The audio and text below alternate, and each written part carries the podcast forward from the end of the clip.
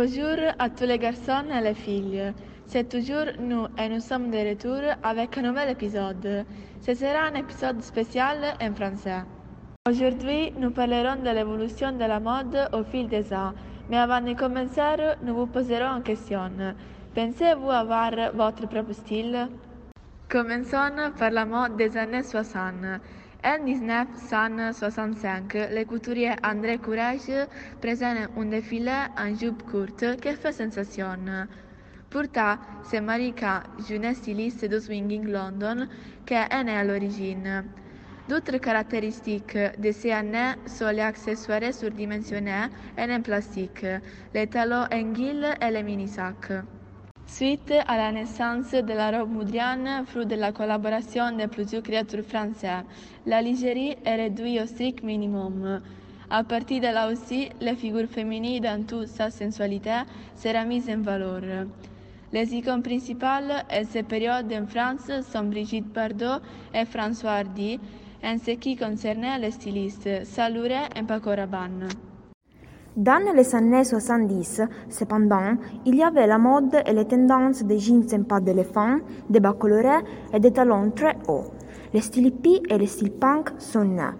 La caractéristique de ces dernières est l'imprimé écossais et les jeans déchirés. La jupe longue et mi-longue est de retour à la mode. Les t-shirts imprimés sont également très diffusés. Une période de look exubérant va commencer, qui se poursuit avec les tendances des années 80.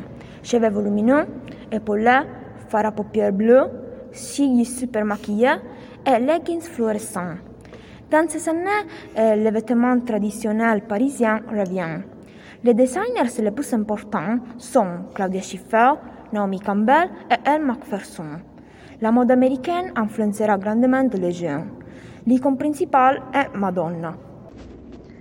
Nous voilà à la mode des années 90, dans laquelle le célèbre Dr Martin est né.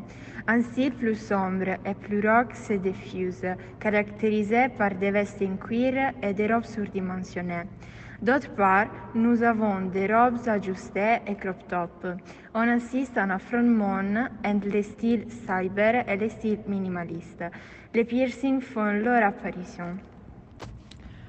Voilà enfin la mode des années 2000 à aujourd'hui. Dans cette période, nous assistons au retour des tendances les plus célèbres des périodes précédentes et à la liberté des femmes de s'exprimer avec le style qui les représente le mieux.